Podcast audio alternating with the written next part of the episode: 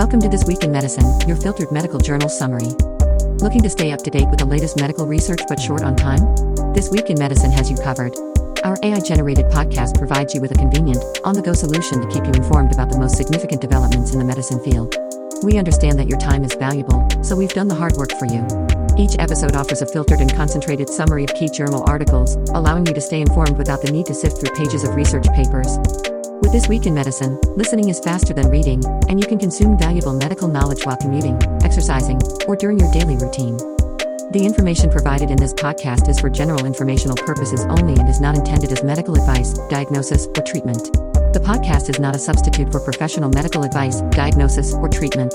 Always seek the advice of your physician or other qualified health provider with any questions you may have regarding a medical condition. Merry Christmas and happy holidays to my fellow brothers and sisters. Hi, this week in medicine, we will be discussing. First, we will be discussing articles in New England Journal of Medicine. A placebo controlled trial of percutaneous coronary intervention for stable angina. Background Percutaneous coronary intervention, PCI, is frequently performed to reduce the symptoms of stable angina. Whether PCI relieves angina more than a placebo procedure in patients who are not receiving antianginal medication remains unknown. Methods We conducted a double blind, randomized, placebo controlled trial of PCI in patients with stable angina. Patients stopped all antianginal medications and underwent a two week symptom assessment phase before randomization. Patients were then randomly assigned in a 1 to 1 ratio to undergo PCI or a placebo procedure and were followed for 12 weeks.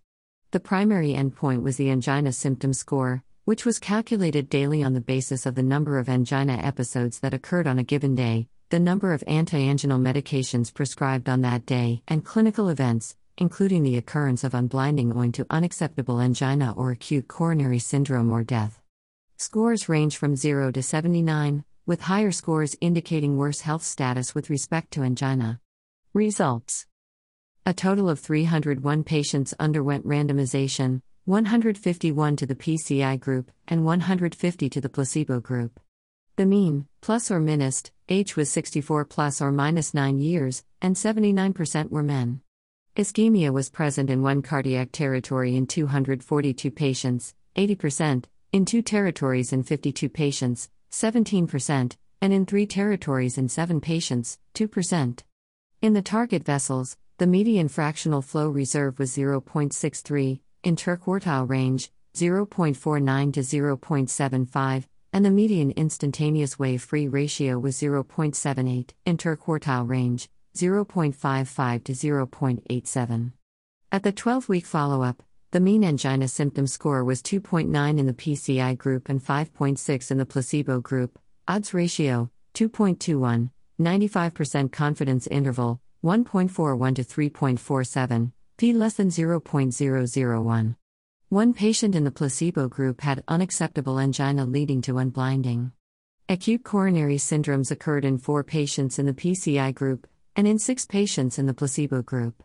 Conclusions among patients with stable angina who were receiving little or no antianginal medication and had objective evidence of ischemia, PCI resulted in a lower angina symptom score than a placebo procedure, indicating a better health status with respect to angina.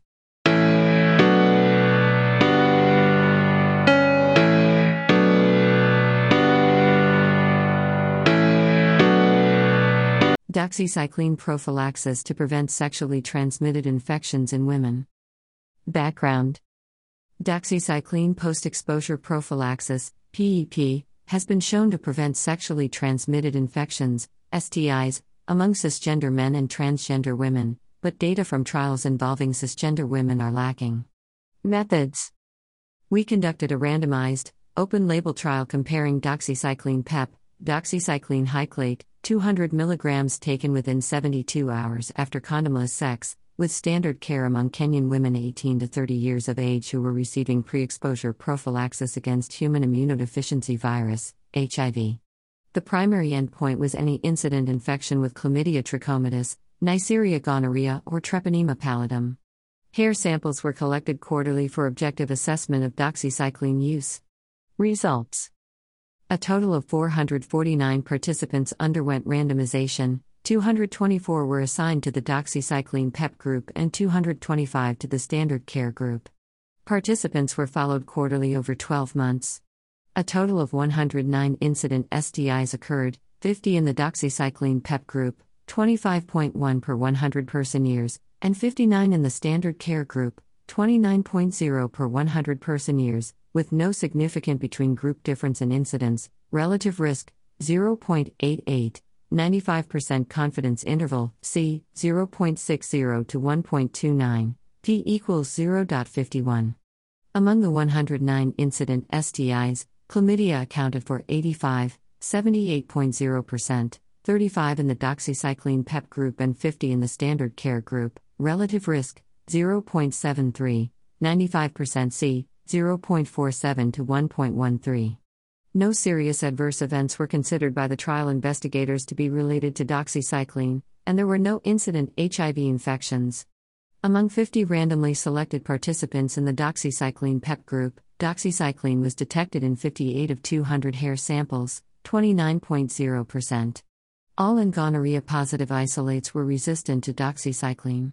Conclusions among cisgender women, the incidence of STIs was not significantly lower with doxycycline PEP than with standard care.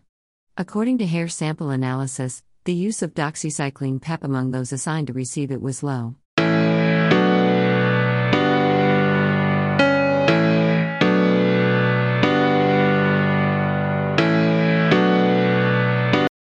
Simvastatin in critically ill patients with COVID 19 background The efficacy of simvastatin in critically ill patients with coronavirus disease 2019 COVID 19 is unclear.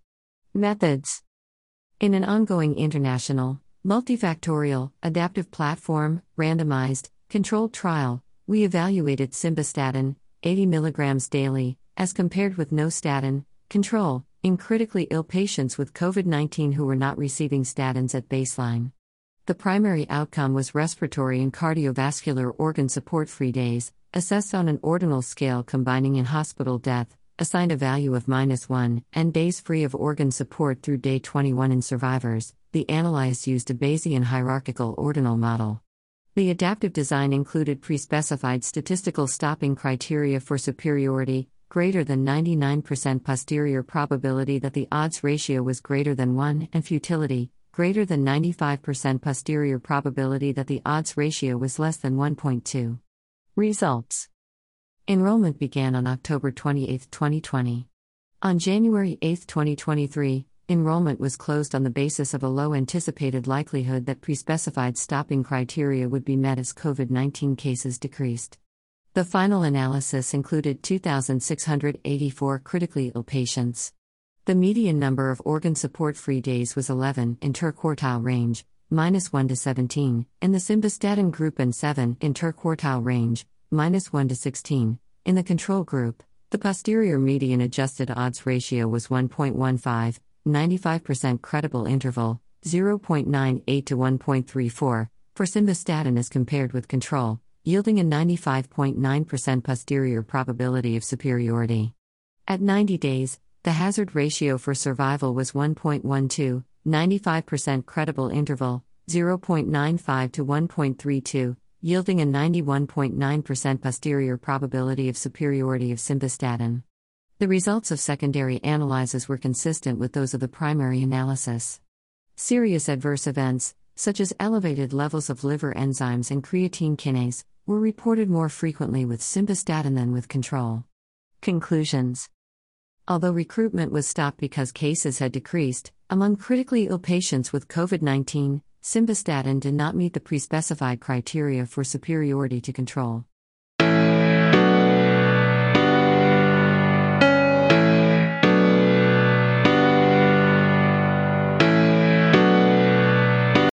Next article from Journal of American Medical Association. Association between daily toothbrushing and hospital acquired pneumonia. Objective to determine whether daily toothbrushing is associated with lower rates of HAP and other patient relevant outcomes. Data sources a search of PubMed, Embase, Cumulative Index to Nursing and Allied Health, Cochrane Central Register of Controlled Trials, Web of Science, Scopus, and three trial registries was performed from inception through March 9, 2023. Study selection randomized clinical trials of hospitalized adults comparing daily oral care with toothbrushing versus regimens without toothbrushing. Data extraction and synthesis Data extraction and risk of bias assessments were performed in duplicate. Meta analysis was performed using random effects models. Main outcomes and measures The primary outcome of this systematic review and meta analysis was HAP. Secondary outcomes included hospital and intensive care unit, ICU, mortality, duration of mechanical ventilation, ICU and hospital lengths of stay, and use of antibiotics. Subgroups included patients who received invasive mechanical ventilation versus those who did not, toothbrushing twice daily versus more frequently, toothbrushing provided by dental professionals versus general nursing staff, electric versus manual toothbrushing, and studies at low versus high risk of bias. Results A total of 15 trials met inclusion criteria, including 10,742 patients, 2033 in the ICU and 8,709 in non ICU departments, Effective population size was 2,786 after shrinking the population to account for one cluster randomized trial in non ICU patients. Toothbrushing was associated with significantly lower risk for HAP, risk ratio RR 0.67, 95% C 0.56 to 0.81, and ICU mortality RR 0.81, 95% C 0.69 to 0.95. Reduction in pneumonia incidence was significant for patients receiving invasive mechanical ventilation, RR 0.68, 95% C, 0.57 to 0.82, but not for patients who were not receiving invasive mechanical ventilation, RR 0.32, 95% C, 0.05 to 2.02. Toothbrushing for patients in the ICU was associated with fewer days of mechanical ventilation, mean difference, minus 1.24, 95% C, minus 2.42 to minus 0.06 days, and a shorter ICU length of stay, mean difference, minus 1.78, 95% C, minus 2.85 to minus 0.70 days. Brushing twice a day versus more frequent intervals was associated with similar effect estimates. Results were consistent in a sensitivity analysis restricted to seven studies at low risk of bias, 1,367 patients. Non ICU hospital length of stay and use of antibiotics were not associated with toothbrushing. Conclusions The findings of this systematic review and meta analysis suggest that daily toothbrushing may be associated with significantly lower rates of HAP, particularly in patients receiving mechanical ventilation, lower rates of ICU mortality, shorter duration of mechanical ventilation, and shorter ICU length of stay. Policies and programs encouraging more widespread and consistent toothbrushing are warranted.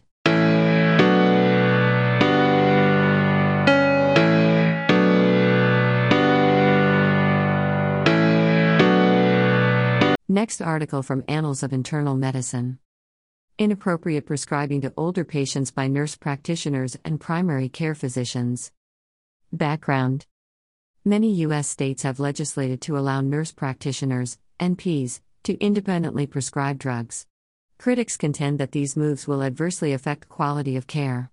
Objective To compare rates of inappropriate prescribing among NPs and primary care physicians. Design Rates of inappropriate prescribing were calculated and compared for 23,669 NPs and 50,060 primary care physicians who wrote prescriptions for 100 or more patients per year, with adjustment for practice experience, patient volume and risk, clinical setting, year, and state. Setting 29 states that had granted NPs prescriptive authority by 2019. Patients Medicare Part D beneficiaries aged 65 years or older in 2013 to 2019. Measurements Inappropriate prescriptions, defined as drugs that typically should not be prescribed for adults aged 65 years or older, according to the American Geriatrics Society's Beers criteria. Results Mean rates of inappropriate prescribing by NPs and primary care physicians were virtually identical, adjusted odds ratio 0.99 95% C, 0.97 to 1.01, crude rates, 1.63 versus 1.69 per 100 prescriptions, adjusted rates, 1.66 versus 1.68. However, NPs were overrepresented among clinicians with the highest and lowest rates of inappropriate prescribing. For both types of practitioners, discrepancies in inappropriate prescribing rates across states tended to be larger than discrepancies between these practitioners within states. Limitation The Beers criteria addresses the appropriateness of a selected subset of drugs and may not be valid in some clinical settings. Conclusion Nurse practitioners were no more likely than physicians to prescribe inappropriately to older patients. Broad efforts to improve the performance of all clinicians who prescribe may be more effective than limiting independent prescriptive authority to physicians.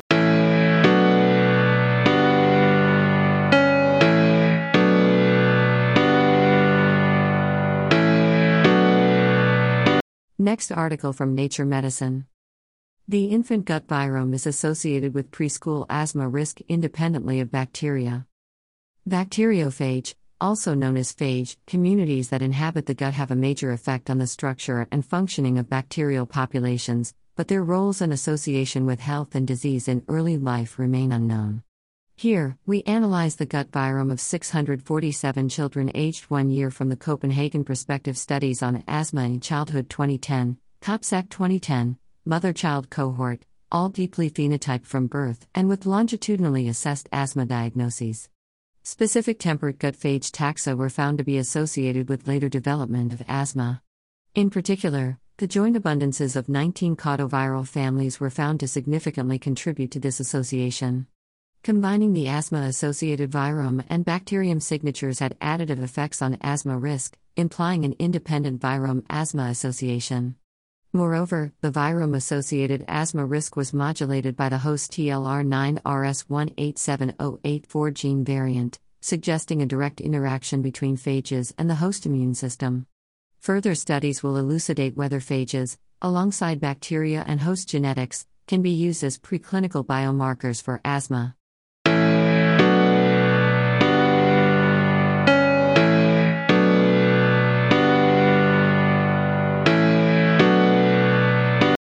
Next article from Lancet. Ubrogepant for the treatment of migraine attacks during the prodrome, a phase 3, multicenter, randomized, double blind, placebo controlled, crossover trial in the USA background. Ubrogepant is a calcitonin gene related peptide, CGRP, receptor antagonist that is approved for acute treatment of migraine.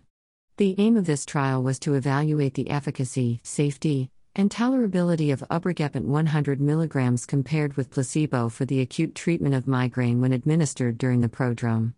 Methods This prodrome trial was a phase 3, multicenter, randomized, double blind, placebo controlled, crossover trial of ubrogepant 100 mg conducted at 75 research centers and headache clinics in the USA. Eligible participants were adults aged 18 to 75 years who had at least a one year history of migraine with or without aura and a history of 2 to 8 migraine attacks per month with moderate to severe headache in each of the three months before screening.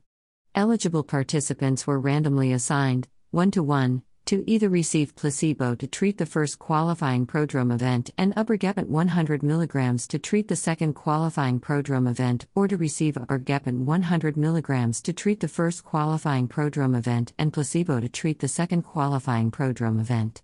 He primary endpoint was absence of moderate or severe intensity headache within 24 hours after study drug dose. Efficacy analyses were conducted with the modified intention to treat MIT Population defined as all randomly assigned participants with at least one headache assessment within 24 hours after taking the study drug during the treatment period.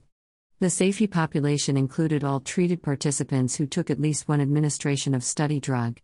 The trial is registered with clinicaltrials.gov, NCT 04492020. Findings Between August 21, 2020, and April 19, 2022, 518 participants were randomly assigned a double blind crossover treatment. The safety population included 480 participants and the MIT population included 477 participants, 421, 88%, of 480 participants were female and 59, 12%, were male. Absence of moderate or severe headache within 24 hours after a dose occurred after 190, 46%, of 418 qualifying prodrome events that had been treated with ubrogepant, and after 121, 29%, of 423 qualifying prodrome events that had been treated with placebo, odds ratio 2 middle.09, 95% C1 middle.63 to 2 middle.69, p less than 0 middle.0001. Adverse events that occurred within 48 hours after study drug administration were reported after 77, 17%, of 456 qualifying prodrome events that had been treated with ubrogepant, and after 55, 12%, of 462 events that had been treated with placebo. Interpretation Ubrogepant was effective and well tolerated for the treatment of migraine attacks when taken during the prodrome.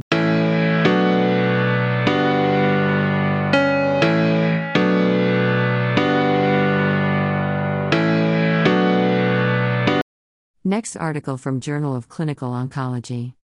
Oral selinexor is maintenance therapy after first line chemotherapy for advanced or recurrent endometrial cancer.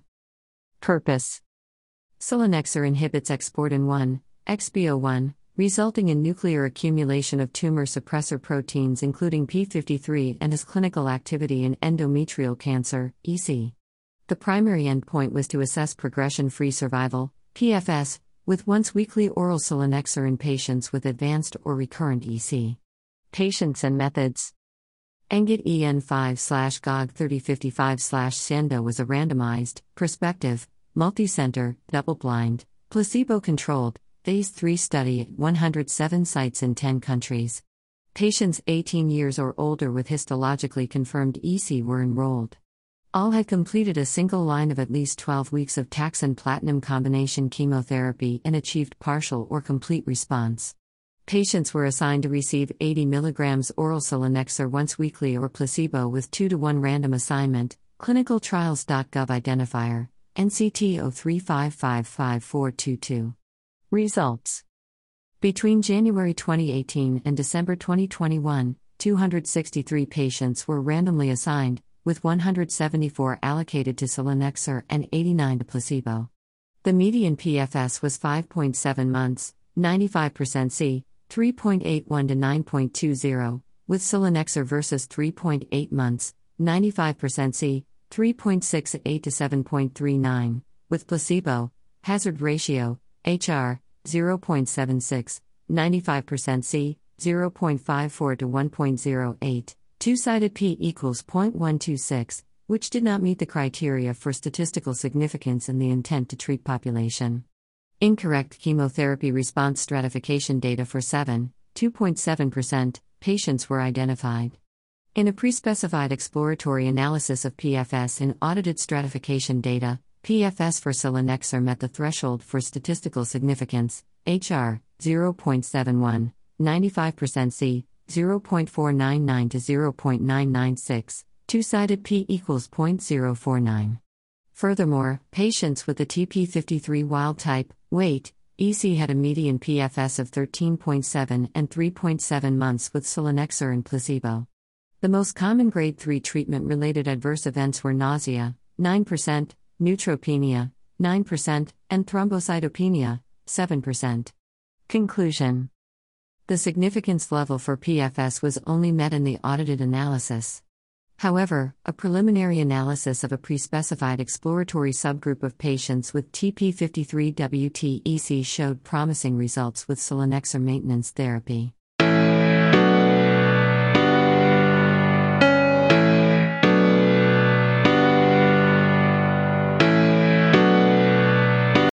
Next article from Journal of Hepatology.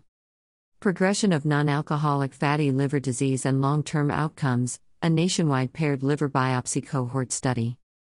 Background and aims. More data are needed regarding the long term impact of the histological progression of non alcoholic fatty liver disease, NAFLD, on long term outcomes, including end stage liver disease, ESLD, and mortality. Methods we included Swedish adults with biopsy confirmed non cirrhotic NAFLD and greater than or equal to two liver biopsies greater than six months apart, 1969 to 2017, and equals 718. NAFLD was categorized at initial biopsy as simple steatosis, non fibrotic steatohepatitis, NASH, or non cirrhotic fibrosis. NAFLD progression was defined by histological changes between biopsies, i.e., incident NASH, incident fibrosis, fibrosis progression, cirrhosis. Using Cox regression, we estimated multivariable adjusted hazard ratios, Rs, and 95% Cs for incident ESLD, i.e., hospitalization for decompensated cirrhosis, hepatocellular carcinoma or liver transplantation, and mortality, according to NAFLD progression versus stable slash regressed disease. Results At initial biopsy, 497 patients, 69.2%, had simple steatosis, 90, 12.5%, had non fibrotic NASH, and 131, 18.2%, had non cirrhotic fibrosis. Over a median of 3.4 years between biopsies, 30.4%, 218 718, experienced NAFLD progression, including 12.5%, 62 497, with incident non fibrotic NASH, 24.0%, 141 587, with incident fibrosis, and 5.6%, 4718, with cirrhosis. Compared to stable slash regressed disease, NAFLD progression was associated with significantly higher rates of developing incident ESLD 23.8 versus 11. 4 one thousandths person years, pi, difference equals 12. 4 one thousandths pi, are 1.65, 95% C 1.17 to 2.32. While the highest ESLD incidence occurred with progression to cirrhosis, difference versus stable slash regressed disease equals 56. 3 one thousandths pi, significant excess risk was also found with earlier transitions, including from simple steatosis to incident fibrosis, difference versus stable slash regressed disease equals 18. 9 one thousandths pi. In contrast, all cause mortality rates did not appear to differ when NAFLD progression was compared to stable slash regressed disease, difference equals 4. 7 one thousandths pi, are 0.99, 95% C 0.78 to 1.24. Conclusions In a nationwide, real world cohort of patients with paired NAFLD biopsies, histological disease progression contributed to significantly higher rates of developing incident ESLD, but did not appear to impact all cause mortality.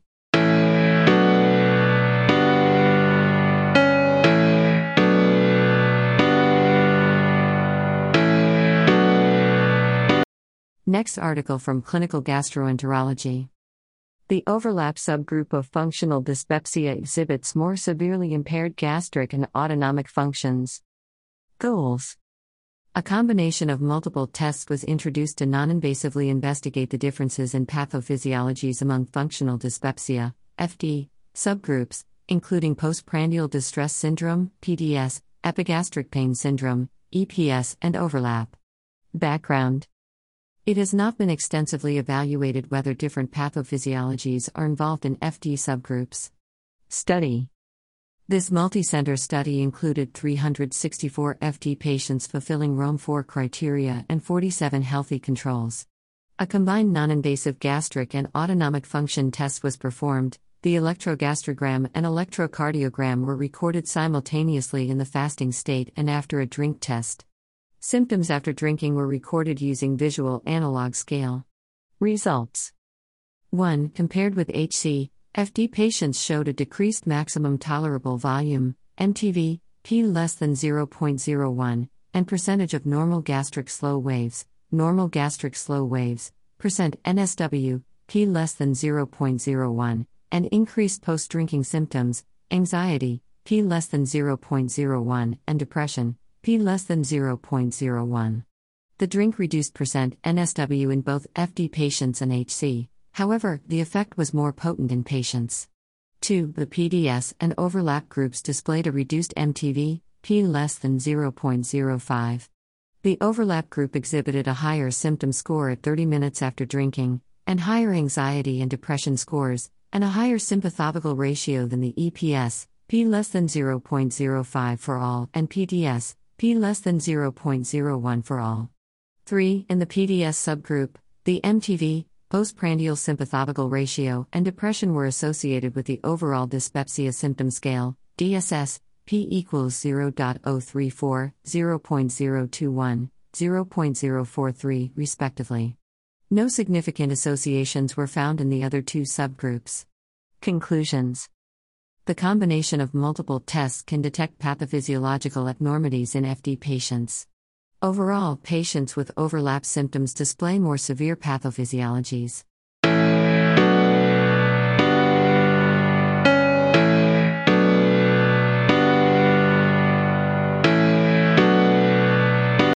Effective premedication with pronase before upper gastrointestinal endoscopy, a multicenter prospective randomized controlled study.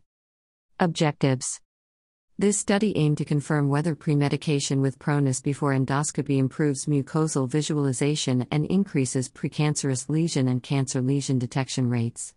Materials and methods. From June 2018 to April 2019, Outpatients scheduled for endoscopy from 13 hospitals were screened to be randomly allocated in a 2 to 1 ratio to premedication with pronase, Group A, and water, Group B. The primary endpoint was mucosal visibility scores, and the secondary endpoint was precancerous and cancer lesion detection rates. This trial was registered at Chinese Clinical Trial Registry, and the registration number was CHICTR 18000168853. Results Group A showed significantly lower mucosal visibility scores, better mucosal visibility of esophagus, stomach, and duodenum than Group B, with all p values less than 0.001.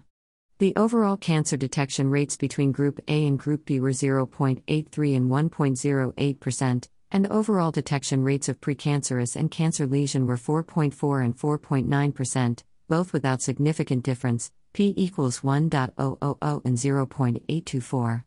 In addition, the flushing volume, milliliter, of group A, 10.52 plus or minus 23.41, was less than group B, 36.30 plus or minus 52.11, p less than 0.001, and the flushing frequency of group A, 0.46 plus or minus 1.01, was fewer than group B, 1.62 plus or minus 2.12, p less than 0.001.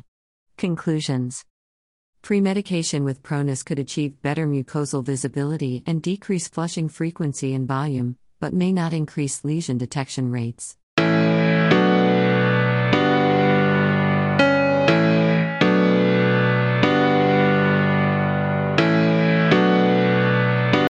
Next article from Clinical Infectious Diseases. Remdesivir reduced mortality in immunocompromised patients hospitalized for COVID 19 across variant waves, findings from routine clinical practice. Background Immunocompromised patients are at high risk of severe coronavirus disease 2019, COVID 19, and death, yet treatment strategies for immunocompromised patients hospitalized for COVID 19 reflect variations in clinical practice.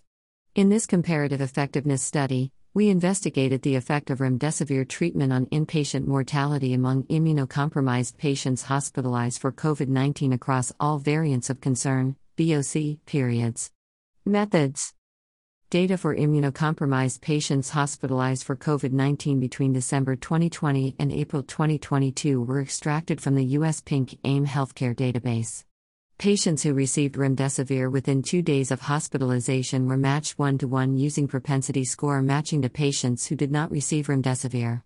Additional matching criteria included admission month, age group, and hospital. Cox proportional hazards models were used to examine the effect of remdesivir on risk of 14 and 28 day mortality during VOC periods.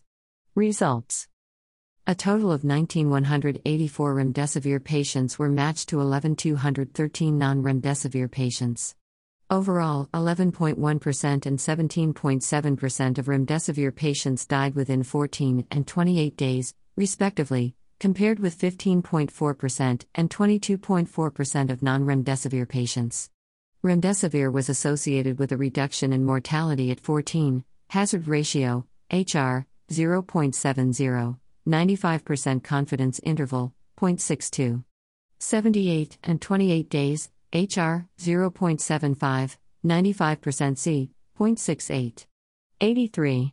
The survival benefit remained significant during the pre Delta, Delta, and Omicron periods.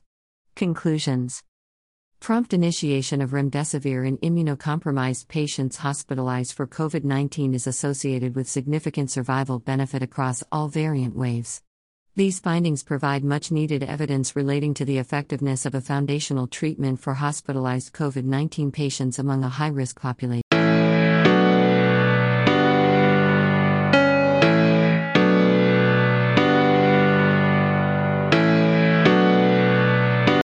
Paracoronary adipose tissue density, inflammation, and subclinical coronary artery disease among people with HIV in the Reprieve cohort.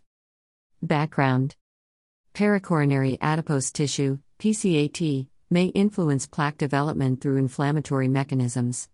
We assess PCAT density as a measure of paracoronary inflammation in relationship to coronary plaque among people with human immunodeficiency virus, HIV, PWH, and to a matched control population. Methods In this baseline analysis of 727 participants of the randomized trial to prevent vascular events in HIV, Reprieve, mechanistic substudy, we related computed tomography derived PCAT density to presence and extent, Leaman score, of coronary artery disease, CAD, non calcified plaque, coronary artery calcium, CAC, and vulnerable plaque features using multivariable logistic regression analyses. We further compared the PCAT density between PWH and age, sex, body mass index, CAC score, and statin use match controls from the community based Framingham Heart Study, and equals 464, adjusting for relevant clinical covariates. Results Among 727 reprieve participants, age 50.8 plus or minus 5.8 years, 83.6%, 608 727, male, PCAT density was higher in those with, versus without, coronary plaque, non calcified plaque, CAC greater than 0, vulnerable plaque, and high CAD burden, Leaman score greater than 5, P less than 0.001 for each comparison. PCAT density related to prevalent coronary plaque, adjusted odds ratio, per 10 who, 1.44, 95% confidence interval, 1.22 to 1.70, p less than 0.001, adjusted for clinical cardiovascular risk factors, body mass index, and systemic immune slash inflammatory biomarkers. Similarly, PCAT density related to CAC greater than 0, non calcified plaque, vulnerable plaque, and Leaman score greater than 5, all p less than or equal to 0.002. PCAT density was greater among reprieve participants versus Framingham Heart Study, minus 88.2 plus or minus 0.5 who versus minus 90.6 plus or minus 0.4 who, p less than 0.001. Conclusions Among PWH in Reprieve, a large primary cardiovascular disease prevention cohort increased PCAT density independently associated with prevalence and severity of coronary plaque, linking increased coronary inflammation to CAD in PWH.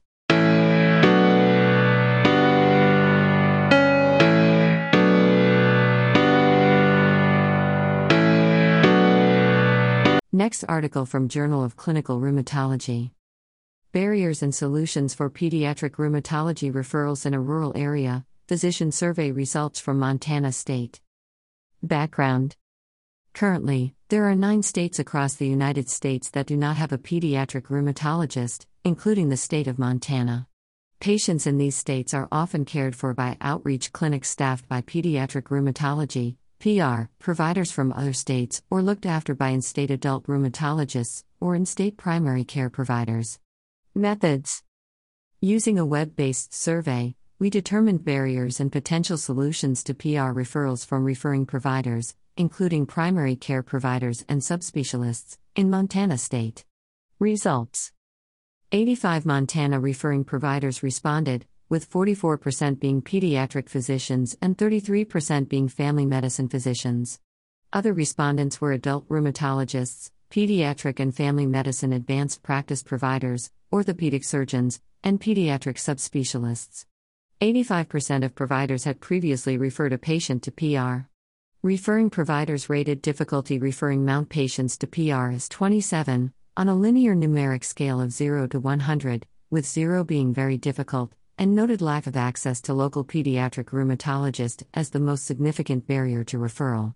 The top patient barrier, as perceived by 95% of providers, was travel time. Potential solutions to improve care included presence of local pediatric rheumatologist with 50 miles, development of algorithms for common PR complaints, and outreach clinics. Conclusion Referring providers in Montana report difficulty in referring to PR, with lack of access and travel time being key barriers.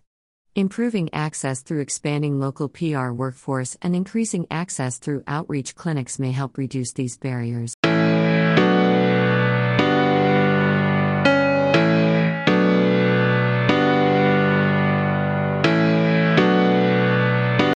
Next article from Arthritis and Rheumatology. Relation of intra-articular mineralization to knee pain and knee osteoarthritis, a longitudinal analysis in the MOST study. Objective Intra-articular, YA, calcium crystal deposition is common in knee osteoarthritis, OA, but of unclear significance. It is possible that low grade, crystal related inflammation may contribute to knee pain. We examined the longitudinal relation of computed tomography, CT detected Ya mineralization to the development of knee pain. Methods We used data from the National Institutes of Health funded longitudinal multi-center osteoarthritis study. Participants had knee radiographs and bilateral knee CTs at baseline, and pain assessments every eight months for two years. CT images were scored using the Boston University Calcium Knee Score. We longitudinally examined the relation of CT detected Ya mineralization to the risk of frequent knee pain, FKP, intermittent or constant knee pain worsening, and pain severity worsening using generalized linear mixed effects models. Results we included 2,093 participants, mean age 61 years, 57% women, mean body mass index 28.8 kg M2. Overall, 10.2% of knees had Ya mineralization. The presence of any Ya mineralization in the cartilage was associated with 2.0 times higher odds of having FKP, 95% confidence interval, C, 1.38 to 2.78 and 1.86 times more frequent intermittent or constant pain, 95% C 1.20 to 2.78, with similar results seen for the presence of any Ya mineralization in the meniscus or joint capsule. A higher burden of Ya mineralization anywhere within the knee was associated with a higher odds of all pain outcomes. Odds ratio range from 2.14 to 2.21. Conclusion CT detected Ya mineralization was associated with risk of having more frequent, persistent, and worsening knee pain over two years. Targeting Ya mineralization may have therapeutic potential for pain improvement in knee.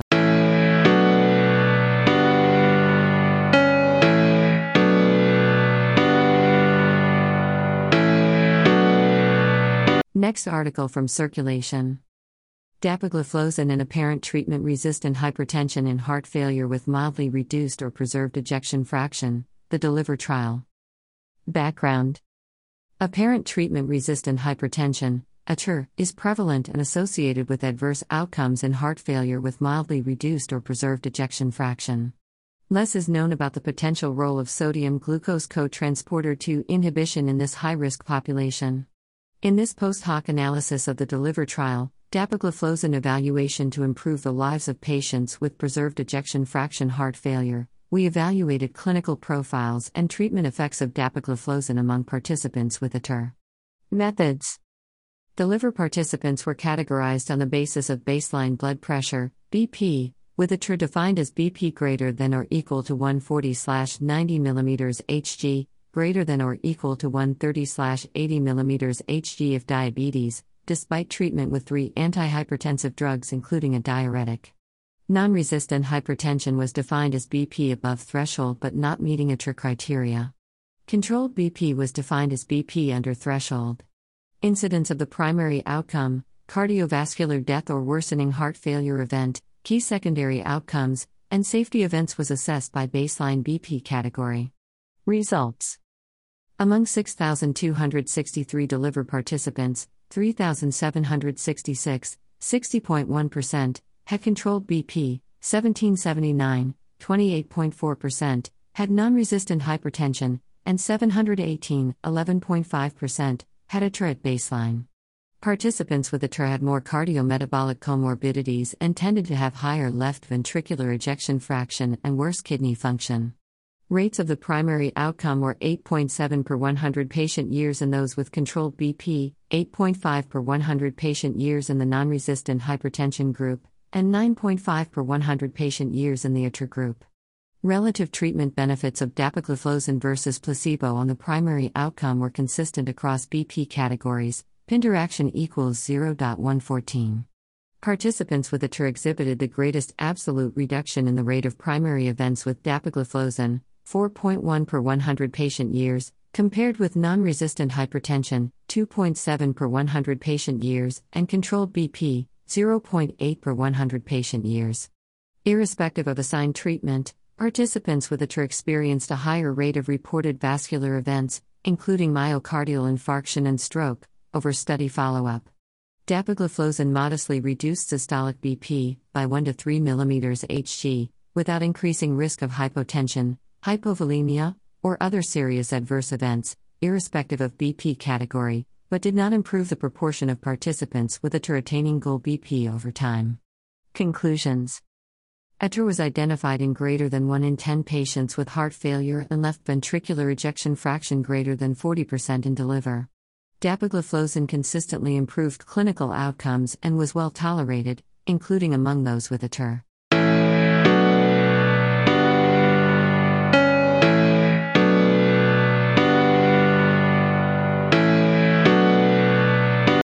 Next article from American College of Cardiology.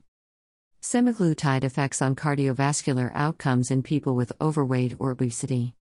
Description The goal of the trial was to determine the association of subcutaneous semaglutide, a glucagon like peptide 1 receptor agonist, GLP 1RA, with cardiovascular CV, events in a secondary prevention cohort of patients with overweight or obesity and prior CV disease, CVD, without diabetes mellitus, DM. Study design randomized international multi-centered double-blind placebo-controlled. Patients with overweight or obesity, body mass index, BMI, greater than or equal to 27 kg/m2, and established CVD were randomized to receive once weekly subcutaneous semaglutide, n equals 8803, versus placebo, n equals 8801. Semaglutide was initiated at 0.24 mg once weekly and increased every 4 weeks as tolerated until the target, 2.4 mg weekly, or maximally tolerated dose was reached. Total number of enrollees 17,604. Mean duration of follow up 40 months. Mean patient age 62 years. Percentage female 28%. Inclusion criteria Age greater than or equal to 45 years. BMI greater than or equal to 27 kg/m2. Prior myocardial infarction, knee, stroke, or peripheral arterial disease with claudication and ankle brachial index less than 0.85, prior revascularization or amputation. Exclusion criteria Me, unstable angina, stroke, or transient ischemic attack less than or equal to 60 days prior. NYHA for heart failure symptoms. History of DM or hemoglobin A1C, HA1C, greater than or equal to 6. 5%. End stage renal disease or dialysis requirement. Mean exposure to target semaglutide dose, 33 months. Principal findings? The primary outcome, composite of CV death, non fatal ME, and non fatal stroke, for semaglutide versus placebo, was 6.5% versus 8.0%, hazard ratio, HR, 0.80. Pre specified subgroup analyses of the primary outcome for semaglutide versus placebo. HbA1c less than 5.7% versus greater than or equal to 5. 7%, HR 0.82, 95% C 0.68 to 1.00, versus HR 0.79, 95% C 0.69 to 0.90 secondary outcomes for semaglutide versus placebo.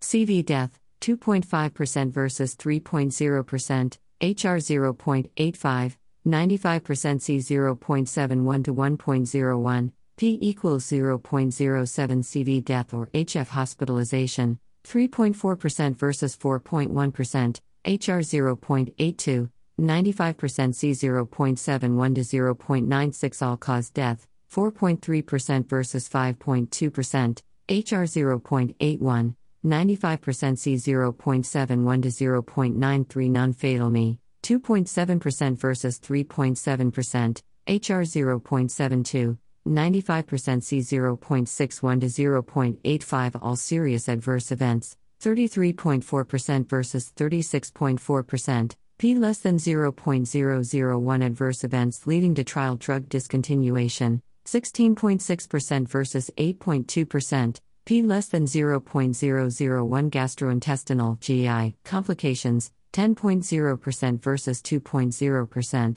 P less than 0.001 acute pancreatitis, 0.2% versus 0.3%. P equals 0.28 acute kidney failure, 1.9% versus 2.3%, P equals 0.13. Interpretation In patients with overweight or obesity and established CVD without DM, once weekly subcutaneous semaglutide was associated with a 20% reduction in major adverse cardiac events during a mean exposure period of 33 months. This benefit was observed even in the setting of widespread concurrent statin use. Steady drug discontinuation was twice as common in the semaglutide arm and was primarily due to gastrointestinal intolerance, a known side effect of GLP 1 RAs. Other serious adverse effects were largely similar or less frequent with semaglutide.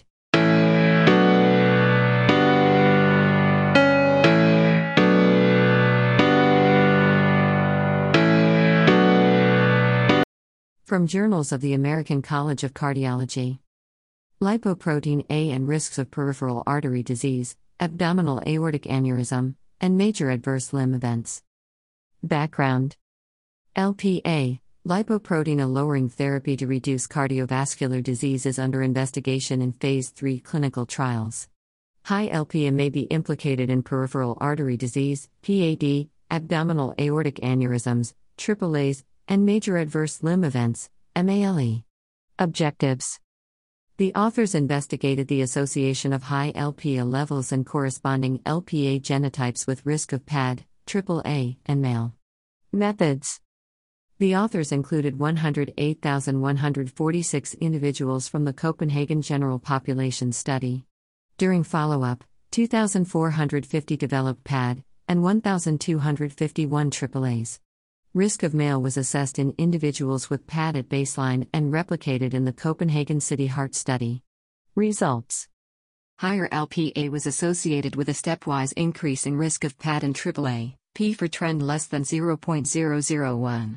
For individuals with LPA levels greater than or equal to 99 th, greater than or equal to 143 mg/dl, greater than or equal to 307 mol/l versus less than 50th percentile, less than or equal to 9 mg slash DL, less than or equal to 17 mol slash L, multivariable adjusted HRs were 2.99, 95% C, 2.09 to 4.30, for PAD and 2.22, 95% C, 1.21 to 4.07, for AAA. For individuals with PAD, the corresponding incidence rate ratio for male was 3.04, 95% C, 1.55 to 5.98 per 50 mg slash DL, 105 mol slash L. Genetically higher LPA risk ratios were 1.39, 95% C, 1.24 to 1.56 for PAD and 1.21, 95% C, 1.01 to 1.44 for AAA, consistent with observational risk ratios of 1.33, 95% C, 1.24 to 1.43, and 1.27, 95% C, 1.15 to 1.41, respectively. In women smokers aged 70 to 79 years with LPA less than 50th and greater than or equal to 99 th percentile, absolute 10 year risks of PAD were 8% and 21%, and equivalent risks in men 11% and 29%, respectively. For AAA, corresponding risks were 2% and 4% in women, and 5% and 12% in men. Conclusions High LPA levels increased risk of PAD, AAA, and male by 2 to 3 fold in the general population, opening opportunities for prevention given future LPA lowering therapies.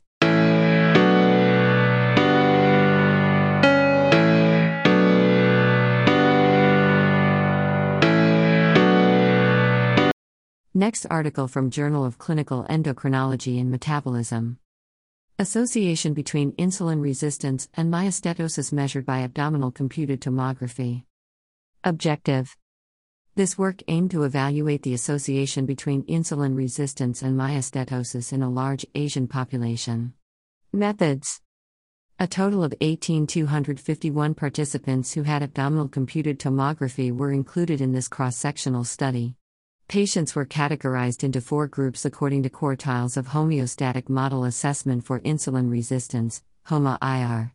The total abdominal muscle area, TAMA, at the L3 vertebral level was segmented into normal attenuation muscle area, NAMA, low attenuation muscle area, LAMA, and intermuscular adipose tissue, IMAT. The absolute values of TAMA, NAMA, LAMA, and IMAT and the ratios of NAMA slash BMI, LAMA slash BMI, and NAMA slash TAMA were used as myosteatosis indices.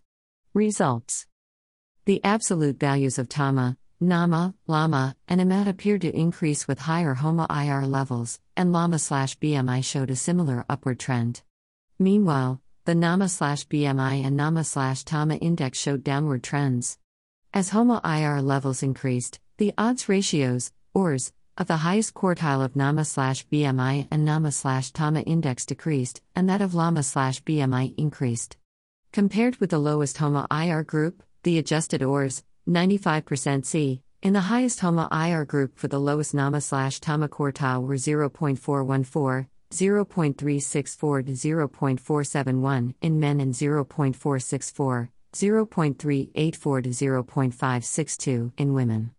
HOMA IR showed a negative correlation with NAMA slash BMI, R equals minus 0.233 for men, and R equals minus 0.265 for women, and NAMA slash TAMA index, R equals minus 0.211 for men, and R equals minus 0.214 for women, and a positive correlation with LAMA slash BMI, R equals 0.160 for men and R equals 0.119 for women. P was less than 0.001 for all.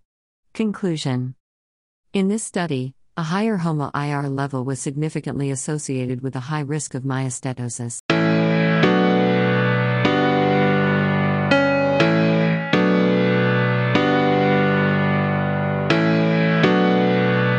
The glucose challenge test in pregnancy identifies future risk of diabetes. Objective We hypothesize that the antenatal screening glucose challenge test, GCT, should predict future diabetes risk and, if so, would have thresholds that identify the same degree of risk as the diagnosis of prediabetes on postpartum measurement of A1C. Methods With population based administrative databases, we identified all women in Ontario, Canada, who had a GCT in pregnancy with delivery between January 2007 and December 2017, followed by measurement of A1C and fasting glucose within two years postpartum, N equals 141 858, including 19034 with GDM. Women were followed over a median of 3.5 years for the development of diabetes. Results Under the assumption of a linear exposure effect, the one hour post challenge glucose concentration on the GCT was associated with an increased likelihood of developing diabetes, hazard ratio 1.39, 95% C, 1.38 to 1.40.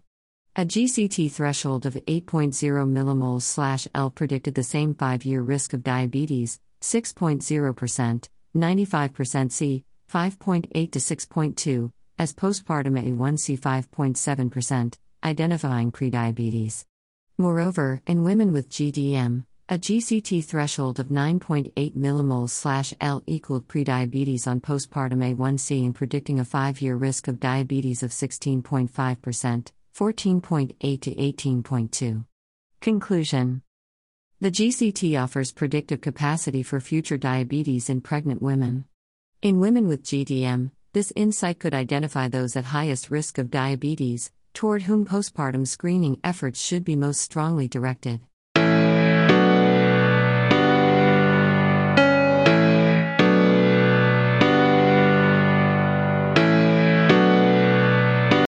Next article from Neurology. Association of spinal cord atrophy and brain paramagnetic rim lesions with progression independent of relapse activity in people with Mississippi. Background and objectives Progression independent of relapse activity, PIRA, is a crucial determinant of overall disability accumulation in multiple sclerosis, MS. Accelerated brain atrophy has been shown in patients experiencing PIRA. In this study, we assess the relation between PIRA neurodegenerative processes reflected by 1. longitudinal spinal cord atrophy and 2. brain paramagnetic rim lesions, PRLs. Besides, the same relationship was investigated in progressive MS, PMS. Last, we explored the value of cross sectional brain and spinal cord volumetric measurements in predicting PIRA. Methods From an ongoing multicentric cohort study, we selected patients with MS with 1. Availability of a susceptibility based MRI scan, and 2. Regular clinical and conventional MRI follow up in the four years before the susceptibility based MRI. Comparisons in spinal cord atrophy rates, explored with linear mixed effect models, and PRL count, explored with negative binomial regression models, were performed between 1. Relapsing remitting, RRMS, and PMS phenotypes, and 2. Patients experiencing PIRA and patients without confirmed disability accumulation, CDA, during follow up, both considering the entire cohort and the subgroup of patients with RRMS. Associations between baseline MRI volumetric measurements and time to PIRA were explored with multivariable Cox regression analyses. Results In total, 445 patients with MS, 64.9% female, mean, SD, age at baseline 45.0, 11.4 years, 11.2% with PMS were enrolled. Compared with patients with RRMS, those with PMS had accelerated cervical cord atrophy, mean difference in annual percentage volume change, MDAPC, minus 1.41, P equals 0.004, and higher PRL load, incidence rate ratio, IRR, 1.93. P equals 0.005. Increased spinal cord atrophy, MDAPC minus 1.39, P equals 0.0008, and PRL burden, IRR 1.95, P equals 0.0008, were measured in patients with PIRA compared with patients without CDA. Such differences were also confirmed when restricting the analysis to patients with RRMS. Baseline volumetric measurements of the cervical cord, whole brain, and cerebral cortex significantly predicted time to PIRA, all p less than or equal to 0.002. Discussion Our results show that PIRA is associated with both increased spinal cord atrophy and PRL burden, and this association is evident also in patients with RRMS.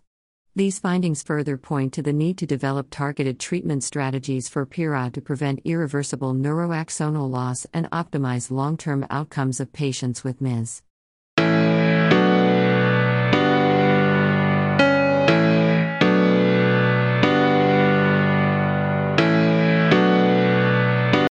Next article from Chest. Association between ROME classification among hospitalized patients with COPD exacerbations and short term and intermediate term outcomes. Background Recently, the ROME proposal updated the definition of exacerbation of COPD, ECOPD. However, such severity grade has not yet demonstrated intermediate term clinical relevance. Research question what is the association between the Rome severity classification and short term and intermediate term clinical outcomes? Study design and methods. We retrospectively grouped hospitalized patients with ECOPD according to the Rome severity classification E, mild, moderate, severe. Baseline, clinical, microbiologic, gas analysis, and laboratory variables were collected. In addition, data about the length of hospital stay and mortality, in hospital and a follow up timeline from six months until three years were assessed.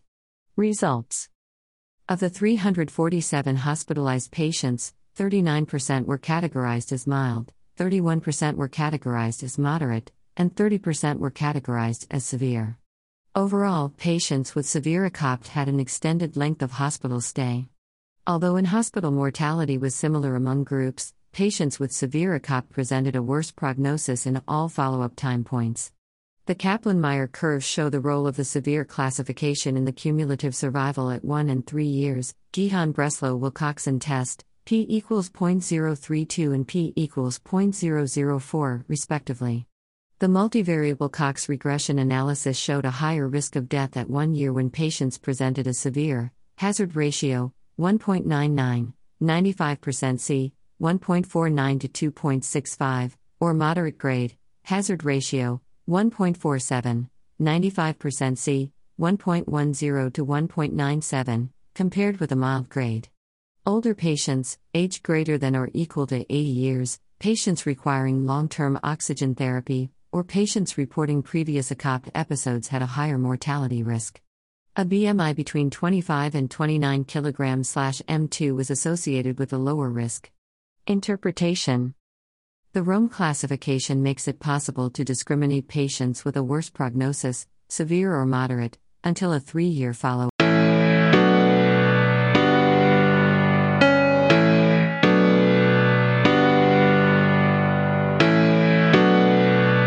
Next article from the American Journal of Respiratory and Critical Care Medicine. High dose inhaled nitric oxide in acute hypoxemic respiratory failure due to COVID 19, a multicenter phase 2 trial.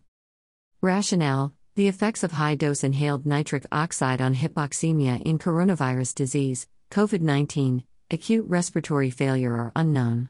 Objectives The primary outcome was the change in arterial oxygenation, PAO2 VO2, at 48 hours. The secondary outcomes included time to reach a PAO2 VO2, 300 mm of mercury for at least 24 hours, the proportion of participants with a PAO2 VO2. 300 mm of mercury at 28 days, and survival at 28 and at 90 days. Methods Mechanically ventilated adults with COVID 19 pneumonia were enrolled in a Phase 2, multi-center, single blind, randomized controlled parallel arm trial. Participants in the intervention arm received inhaled nitric oxide at 80 parts per million for 48 hours, compared with the control group receiving usual care, without placebo. Measurements and main results a total of 193 participants were included in the modified intention to treat analysis. The mean change in PAO2 VO2 ratio at 48 hours was 28.3 mm of mercury in the intervention group and 21.4 mm of mercury in the control group. Mean difference 39.1 mm of mercury, 95% credible interval, CRE, 18.1 to 60.3. The mean time to reach a PAO2 VO2.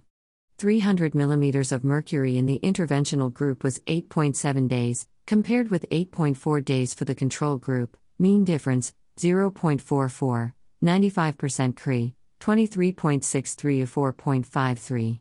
At 28 days, the proportion of participants attaining a PAO2 VO2 300 mm of mercury was 27.7% in the inhaled nitric oxide group and 17.2% in the control subjects, Risk ratio 2.03, 95% CRE, 1.11 to 3.86. Duration of ventilation and mortality at 28 and 90 days did not differ. No serious adverse events were reported. Conclusions The use of high dose inhaled nitric oxide resulted in an improvement of PAO2 VO2 at 48 hours compared with usual care in adults with acute hypoxemic respiratory failure due to COVID 19.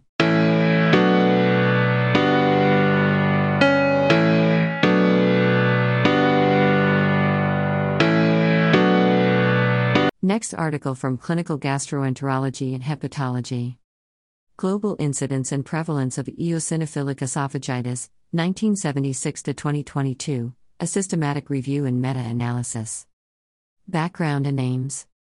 Owing to 2018 expanded diagnostic criteria for eosinophilic esophagitis, oh, and thus a possible increase in diagnosis, previous studies on the global incidence and prevalence of O may need to be updated.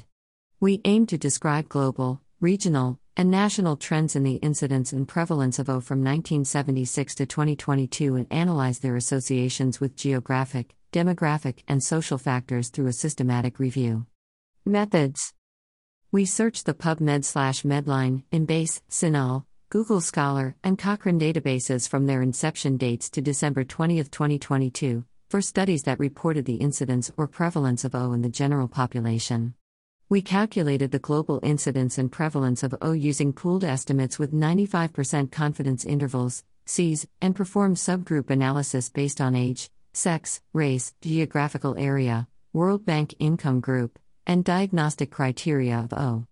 Results 40 studies met the eligibility criteria, including over 288 million participants and 147,668 patients with O from 15 countries across the five continents. The global pooled incidence and prevalence of O were 5.31 cases per 100,000 inhabitant years, 95% C, 3.98 to 6.63. Number of studies 27. Sample population 42,191,506 and 40.04 cases per 100,000 inhabitant years, 95% C, 31.10 to 48.98. Number of studies 20. Sample population 30,467,177, respectively. The pooled incidence of O was higher in high income countries versus low or middle income countries, males, and North America versus Europe and Asia. The global prevalence of O followed a similar pattern. The pooled prevalence of O gradually increased from 1976 to 2022, 1976 to 2001, 8.18, 95% C, 3.67 to 12.69 versus 2017 to 2022, 74.42.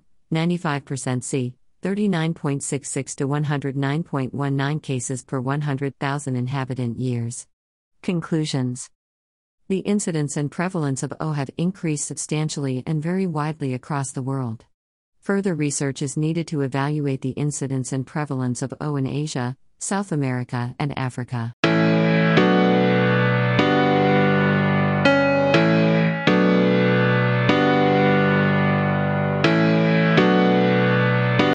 Next article is from Clinical Journal of American Society of Nephrology. Interstitial eosinophilic aggregates and kidney outcome in patients with CKD.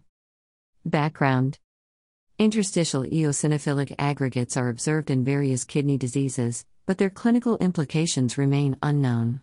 We assessed the association between interstitial eosinophilic aggregates and kidney outcomes and further analyzed the association between blood eosinophil count, as a surrogate for interstitial eosinophilic aggregates, and the risk of kidney failure in patients with advanced CKD.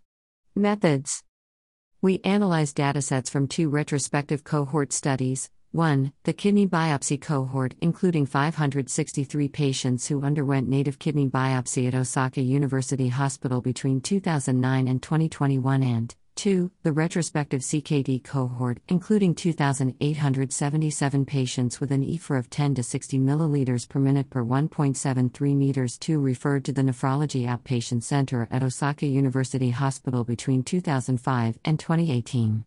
Interstitial eosinophilic aggregates were defined as greater than or equal to 5 interstitial eosinophils in the high power field on hematoxylin and eosin staining. This study outcome was initiation of KRT or greater than or equal to 40% decline in EGFR. Results In the kidney biopsy cohort, interstitial eosinophilic aggregates were found in 17% of patients, most frequently in those with diabetic nephropathy, 50%. Interstitial eosinophilic aggregates were associated with a higher rate of the composite kidney outcome after adjustment for clinical and histological variables, hazard ratio 3.61, 95% confidence interval 2.47 to 5.29, p less than 0.001. Lasso revealed that blood eosinophil count was the strongest predictor of interstitial eosinophilic aggregates. In the retrospective CKD cohort, Higher baseline and time updated blood eosinophil counts were significantly associated with a higher rate of KRT initiation and Cox proportional hazards models and marginal structural models. Conclusions Interstitial eosinophilic aggregates were associated with a higher risk of a composite of KRT initiation or greater than or equal to 40% decline in EGFR.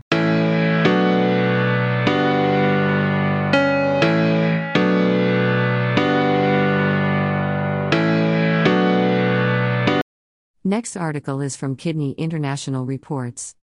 Patient survival with extended home hemodialysis compared to in center conventional hemodialysis. Introduction More frequent and or longer hemodialysis, HD, has been associated with improvements in numerous clinical outcomes in patients on dialysis. Home HD, HHD, which allows more frequent and or longer dialysis with lower cost and flexibility in treatment planning, is not widely used worldwide. Although retrospective studies have indicated better survival with HHD, this issue remains controversial.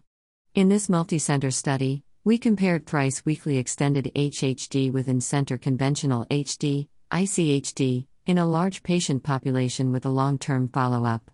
Methods We matched 349 patients starting HHD between 2010 and 2014 with 1,047 concurrent patients on ICHD by using propensity scores. Patients were followed up with from their respective baseline until September 30, 2018. The primary outcome was overall survival. Secondary outcomes were technique survival, hospitalization, and changes in clinical, laboratory, and medication parameters. Results The mean duration of dialysis session was 418 plus or minus 54 minutes in HHD and 242 plus or minus 10 minutes in patients on ICHD. All cause mortality rate was 3.76 and 6.27 per 100 patient years in the HHD and the ICHD groups, respectively. In the intention to treat analysis, HHD was associated with a 40% lower risk for all cause mortality than ICHD, hazard ratio, HR, equals 0.60, 95% confidence interval, C, 0.45 to 0.80, P less than 0.001. In HHD, the five year technical survival was 86.5%. HHD treatment provided better phosphate and blood pressure, BP, control, improvements in nutrition and inflammation, and reduction in hospitalization days and medication requirement. Conclusion These results indicate that extended HHD is associated with higher survival and better outcomes compared to ICHD. Thank you for listening to This Week in Medicine, your filtered medical journal summary. Have a great week ahead, stay blessed, and be humane.